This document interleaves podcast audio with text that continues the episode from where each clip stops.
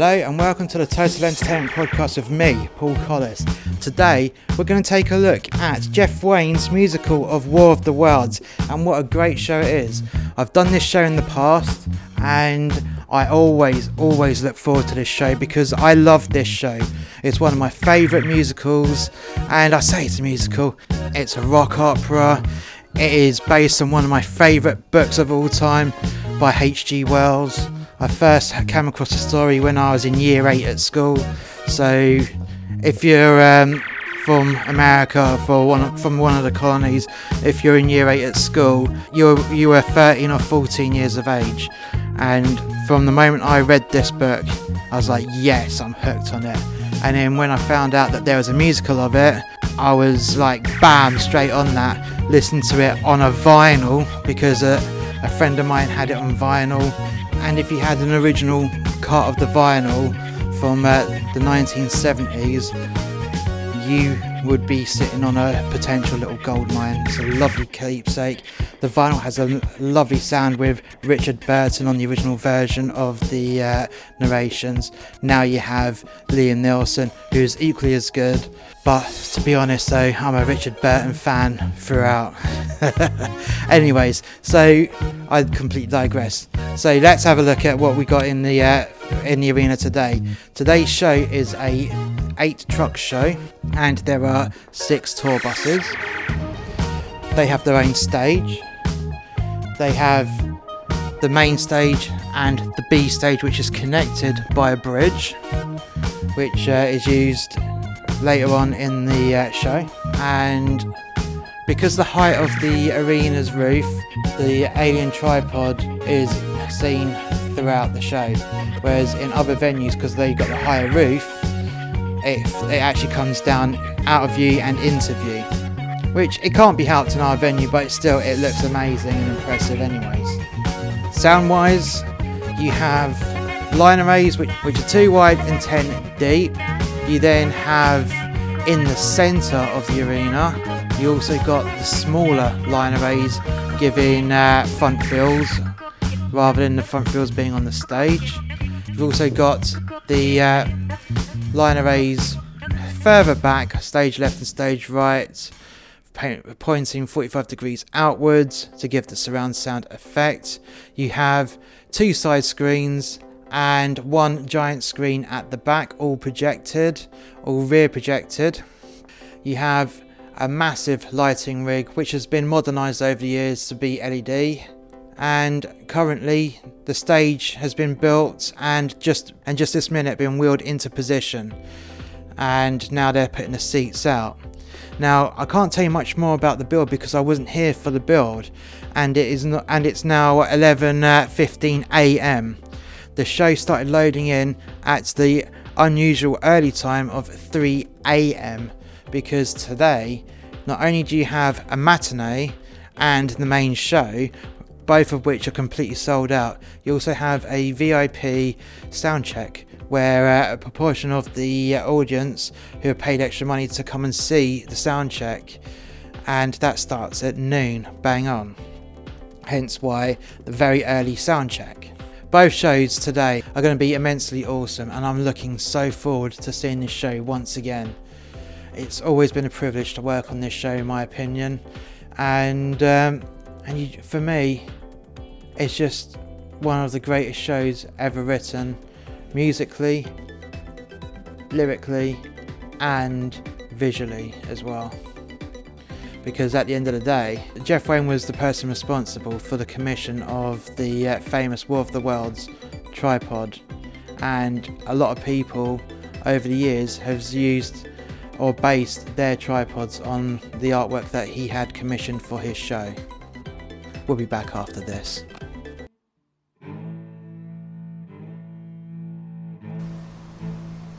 So not only does Master X Media have a series of podcasts, but we also have a series of books. The first book is actually two books, it's volume 1 and volume 2, of a tribute to working at sea. The best fiction is based on truth. This is a compilation of short stories, rants, and poems loosely based on the author's experience at working on a cruise ship. Some of these stories are based on actual events but highly exaggerated, whilst other stories are pure fiction. The title of the book, A Tribute to, is fitting with the tone of the book because, like a tribute act, it is a blatant, altered reality where you can enjoy it knowing it's not quite the truth. There are things with alcoholism which used to be highly prevalent within workers in the cruise industry, as well as stories with a sexual nature. So sit down, relax, and enjoy the ride of A Tribute to Working at Sea, Volumes 1 and 2. All of these books are available on Amazon and are available in paperback and on Kindle, and the links for all these books are in the description below.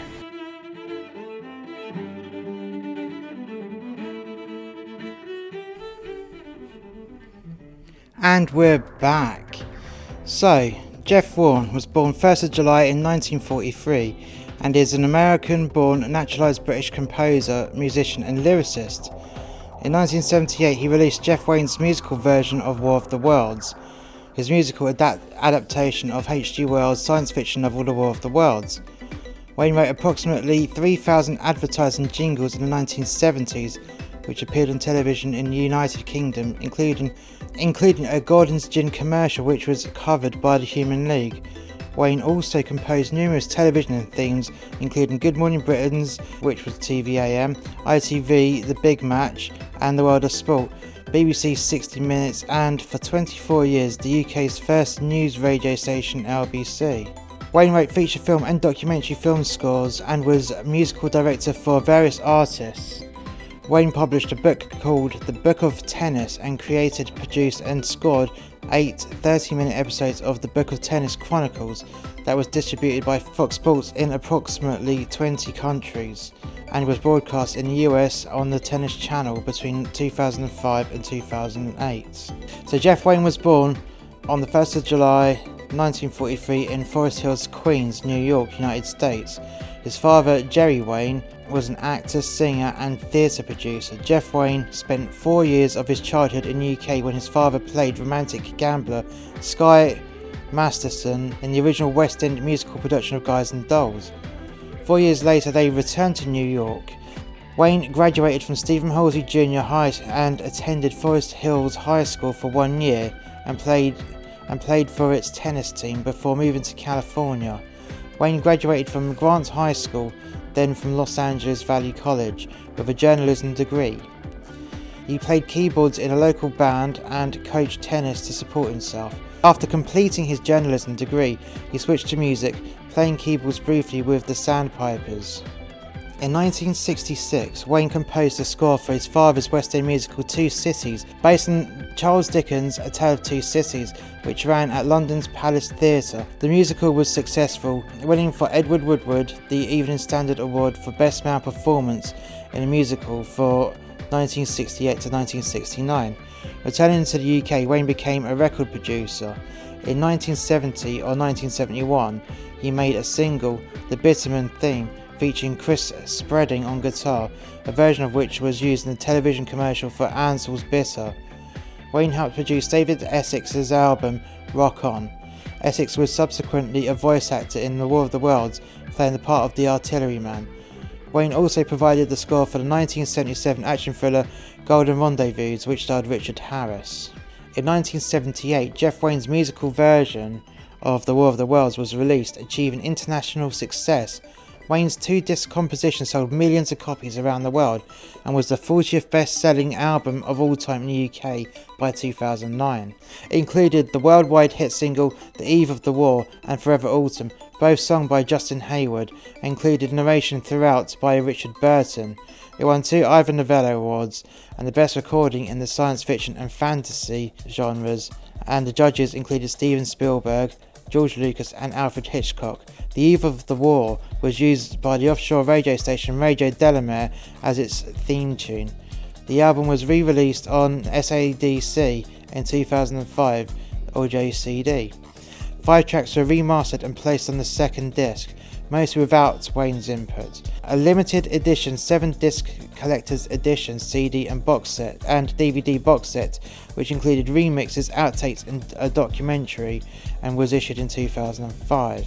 Wayne announced a new musical version of the War of the Worlds album to be released in June, June 2012, titled Jeff Wayne's musical version of War of the Worlds The New Generation. The album was released in November 2012. After the War of the Worlds, Wayne continued to compose and produce music, such as the music for the 1979 television film The Knowledge and the Who's movie McVicar, released in, in uh, 1980. Wayne composed music for the Fry's Turkish Delight advertisement in 1981 and the theme for Good Morning Britain in 1982 on TV AM, and music for the 1984 album Beyond the Planets. Kevin Peek and Rick Wake and Rick Wakeman's progressive rock recording of Holst's orchestral suite. In 1992, Wayne released Jeff Wayne's musical version of Spartacus, his first major release since War of the Worlds, its cast included Anthony Hopkins, Catherine Zeta-Jones, Ladysmith Black Mambazo, and Marillion's Fish. It featured a libretto by Gary Osborne and a story combining powerful themes of oppression, de- desperation, love, and death. Wayne was involved in producing Jeff Wayne's War of the Worlds in 1998, a computer game that included 45 minutes of music from his musical version of War of the Worlds. He re-scored and remixed it in an electronica style with techno beats.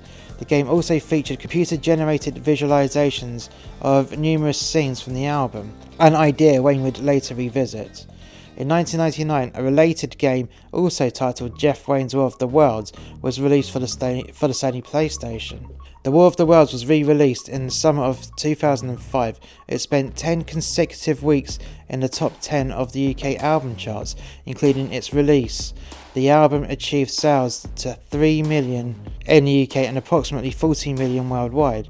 Also, in 2005, it was announced that the musical would be going on the UK tour in April 2006.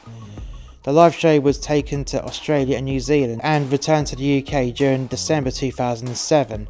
The show, produced by Damien Collier, used the 10 piece band and a 48 piece string orchestra, voice actors, screen projected images, and animatronics. Universal Pictures released a DVD of the show filmed at Wembley Arena using 23 high definition cameras and directed by Dave Mallet. In 2022, the, the UK Arena Tour relaunched following the COVID 19 outbreak. The tour premiered at Nottingham's Motorpoint Arena on the 23rd of March and once again starred Justin Hayward as the sung thoughts of the journalist. Other notable casts for this tour included Claire Richards from Steps as Beth, Duncan James from Blue as, as Parson Nathaniel, and Kevin Clifton Strictly Come Dancing as the artilleryman. The show also featured a holographic version of Liam Neeson as the journalist. Wayne's first television series, A Book of Tennis Chronicles, was broadcast worldwide in 2005 and distributed by Fox Sports. It features well known tennis players and events set against the events in the world history from, from 1877 to 2005. Wayne created and produced eight half hour episodes and scored its music. The series' executive producer was Damien Collier. So here is Jeff Wayne's discography. The Bitterman theme, Remember Joe, then Jeff Wayne's musical version of War of the Worlds in 1978. You had Jubilation, a TV theme for the big match in 1978. Then you had highlights from Jeff Wayne's musical version of War of the Worlds in 1981. You had Matador, in 1982, which was a television theme for the World Cup, Jeff Wayne's musical version of Spartacus in 1992, Jeff Wayne's musical version of War of the Worlds The New Generation 2012, and Piano Strings and Some Other Things EP in 2018. So that is a nice bit of background from Jeff Wayne. We'll be back after this. A tribute to men that hate their jobs is a brutal but witty portrayal of working a job you hate.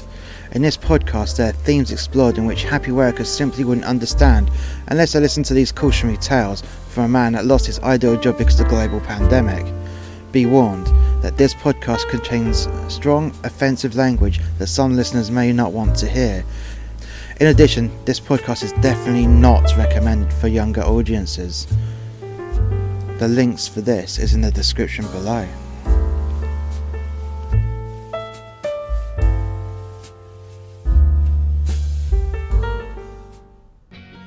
and we're back.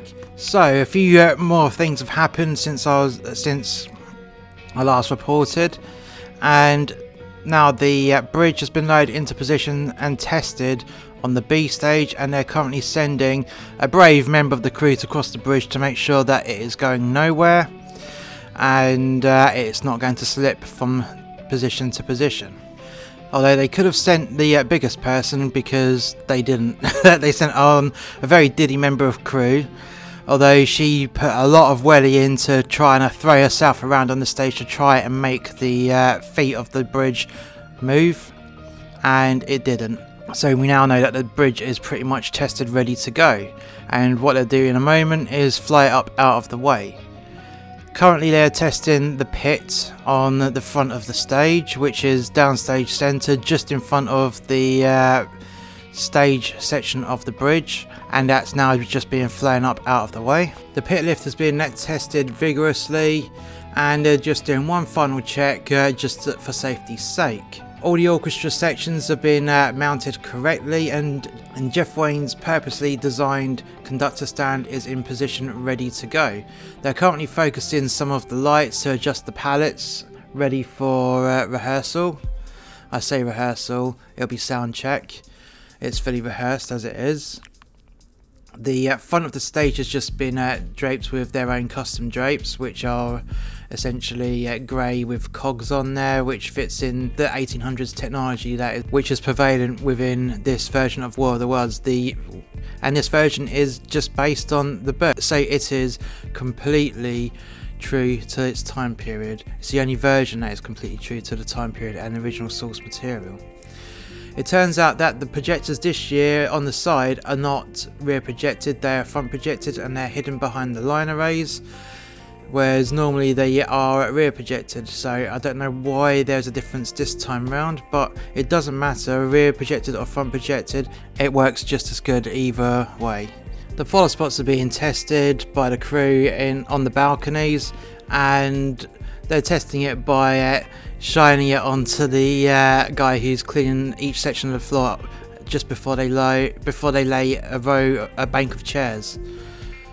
It's very tight, and we were getting there slowly and steadily, but on target. We are definitely looking on target to open up for the pre-show VIP sound check. I have to say, the crew have done marvelously well on this build.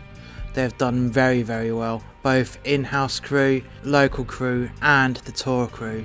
Everyone's worked together marvellously and you couldn't ask for a better team to collaborate together to put the show in on the on the one of the tightest turnarounds. And this turnaround's been the tightest it's been since the reopening of the entertainment industry within the whole country. We'll be back after this. If you're a singer a musician a cabaret artist dancer, actor, and you want to promote your show or promote yourself and you want to have a conversation, you can do this by coming on our show. The email address to contact me is masterxmedia1983 at gmail.com and come on our show. And we're back. So, as the house lights went down, Jeff Wayne came out to thunderous applause and took his pre show bows and thank yous he went to his uh, conductor's perch and then the VT started up. There was a new introduction by H.G. Wells as he was describing the inspiration, as he was describing the inspiration and the story behind how he came up with the War of the Worlds, which I thought was a nice addition to the show. The VT went directly into the Liam Neeson intro, which was formerly done by Richard Burton, which was formerly done by Richard Burton. The band began to start up with the intro to The Eve of the War. With the change to the LED lighting, the alien green and purple contrast in that intro just looks really sharp and swish. You wouldn't have been able to get a uh, sharp colour like that with with conventional moving lights, let alone uh, gelled lights. These LEDs were specifically used for this specific purpose, and it's such a garish colour, which with the purple is another garish purple, and with both of the uh, garish purples and greens, they just combine so well to make something that looks so right, especially with the uh, tone of this show. The lighting and the VT are timed perfect to the band and orchestra, and that is down to the piece to a piece of old technology. Even though it's old, it's definitely not obsolete because it's uh, the timecode clock. So what happens with that is the sound desk sends out the uh, time code to every uh, every technical department. So the lighting, automation, pyro, and uh, even the band, they all get fed the time clock from uh, the from the sound desk. Now, when all the when all the control consoles are on on that time code, the show is run automatically by the computers because it's all done in time. Now, why do you need the operators? Well, if, for example, on the Soundwise, that a singer wasn't singing as loud as they could be because they they're holding back because they've got a sore throat, they can uh, the sound operator can uh, override and boost the uh, vocals. Same with uh, uh, if a uh, band member wasn't playing as good as he wanted to, or a little bit quieter, the sound engineer can adjust and override. The pyro technician and the automation technician, however, their consoles are not on automation because uh, if someone's in the wrong place at the wrong time, someone could get seriously hurt or even killed. So all they get is uh, the timecode clock sent to them in front of them, and then they'll activate or not activate depending on the position of the uh, cast and the band members, etc., just to make just to make sure that no one gets injured. Why is the why is the lighting engineer there if uh, if it's automated? Well, just like uh, the sound, if a unit goes down, he can over he or she can override the uh, lighting desk and put extra lighting from another unit that isn't being used at the time. So, for example, if a pool of light that lights up a principal member of the cast goes down, then he could then the lighting operator can override another unit that's nearby to uh, take over the lighting of the uh, principal. Now, one thing that I love about this show is the fighting machine. When it got lowered down during the show, the legs come down and moved uh, as independently to the body, so they it looked like it was actually moving and reacting to the shooting around it and there was a great part, such a great part where where the fight machine just spat out flames from uh, its front, as well as the uh, front of the stage catching fire.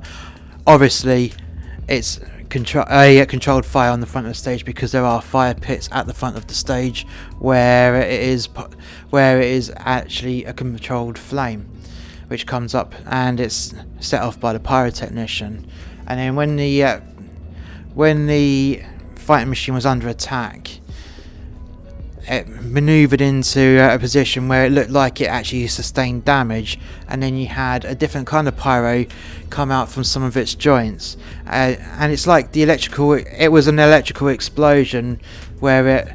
Uh, like you'd see in the movies or on TV, where a computer console blows up and fizzes out, you have a pyro that's called a robotic, and it looks as though there's an electrical fire and explosion, even though it's not. So it's a nice little uh, practical effect that. And one thing that I love about the uh, the uh, second from last song, "Forever Young," when it's talking about when they're singing about the leaves coming down, when the leaves are falling from the trees, you've got no trees in the arena, and there's no tree on the entire planet either that can uh, rain leaves on cue and it rained leaves. How do they do that? Well, it's not tombolas up in the grid with uh, leaves in there that are being released. It's actually uh, spare members of the crew, sometimes the bus drivers or the truck drivers or whoever's available, are positioned in the grid with bagfuls, and I mean bagfuls of dried leaves. Such a great effect. Such a great effect. And at the end of Act 1, you had such an amazing reaction to it. Yet again, another thunderous applause from the audience, and they loved it. And and from someone like me who loves this show, it was great to hear that thunderous applause of people who love that show just as much. We'll be back after this. The name's Vert, Percival Reginald Vert, and I run the PR Vert Detective Agency. The year is 2055 and the police have been defunded, So if you need a police investigation, the police will charge you a thousand big ones a day. Because of this, the government introduced the PI Act, where the private investigators can undercut the police so justice can become affordable. These are my case files. Percival Vert is no hero. He is a low-life scumbag and the full embodiment of how not to be a man. He cheats his way into getting work, he objectifies women, and is quite a disgusting human being, if you can even call him that. Gumshoe is intended to poke fun at everyone that takes life too seriously and directly towel whips the modern day Puritans in the balls because they've forgotten the fact that when something isn't funny in real life, it's probably hilarious in the land of fiction. Come and listen to Gumshoe every Wednesday. The links are in the description below. And we're back. So as Jeff Wayne came out on stage at, for the uh, for the top of Act Two, once again he received a massive round of applause from the audience. He took his position and the VT started up. H.G. Wells appeared and told how he saw the start of World War One, the war to end all wars, and he remind and it reminded him of the world he created. Once the sequence was over, Liam Neeson uh, reappeared for his Act 2 intro. The parson was played by Duncan James, aka Duncan from Blue, and he played a great parson. The insanity and disturbed and even traumatized uh, character just came out through uh, Duncan in his lyrics, and it was not just his physical actions; it was how he uh, came across with the uh, broken parson that made a real good impact. I mean, you have to hand it to him. He did really well with that part because you could either play it very ham acting or you could do it serious, and he did it serious. And he was quite believable with his uh, portrayal of the parson. And then his interaction with the hologram Liam Neeson, where it came down to getting punched by a hologram. He did it really well. He didn't do it cheesy. He took his punch like a man and fell onto the pit lift, which was slightly lowered so it could hide him, but it wasn't a long fall. It was just enough to catch him and uh, hide him from view.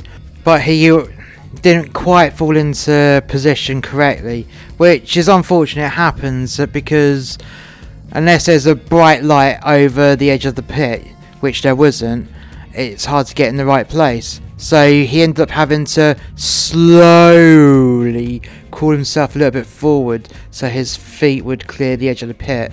And uh, when it's time for the pit lift to go fully down to get him off the stage, it would be safe.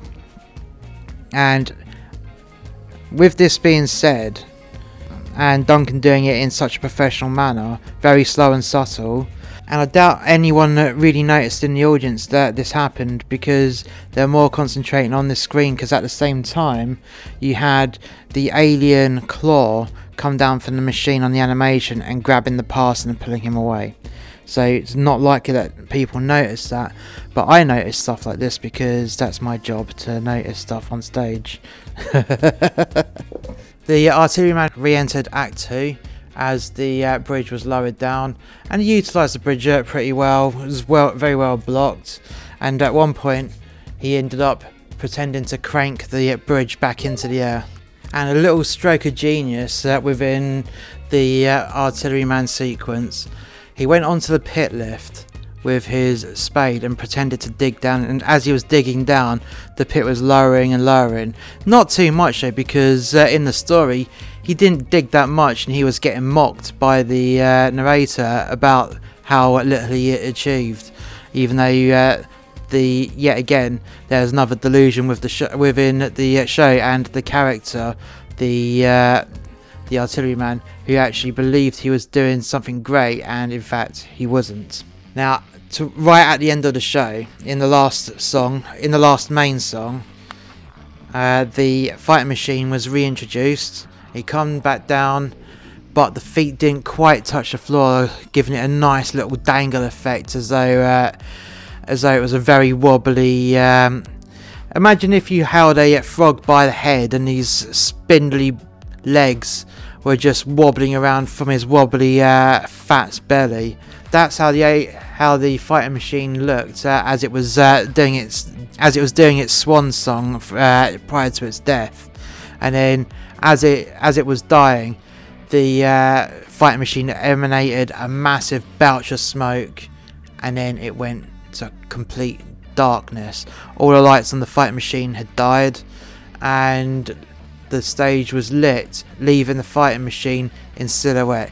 Even when the garish green and purple, which was perfect for the show, came back on the stage, it just gave a nice impact that, yes, the alien fighting machine was dead.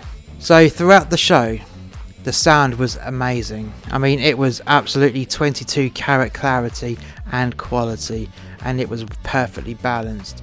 So the programming of the desk, as well as the override, as well as the inevitable overrides from the sound engineer, was spot on, absolutely spot on. Zero feedback, and surround sound was really clean. It was very, very clean.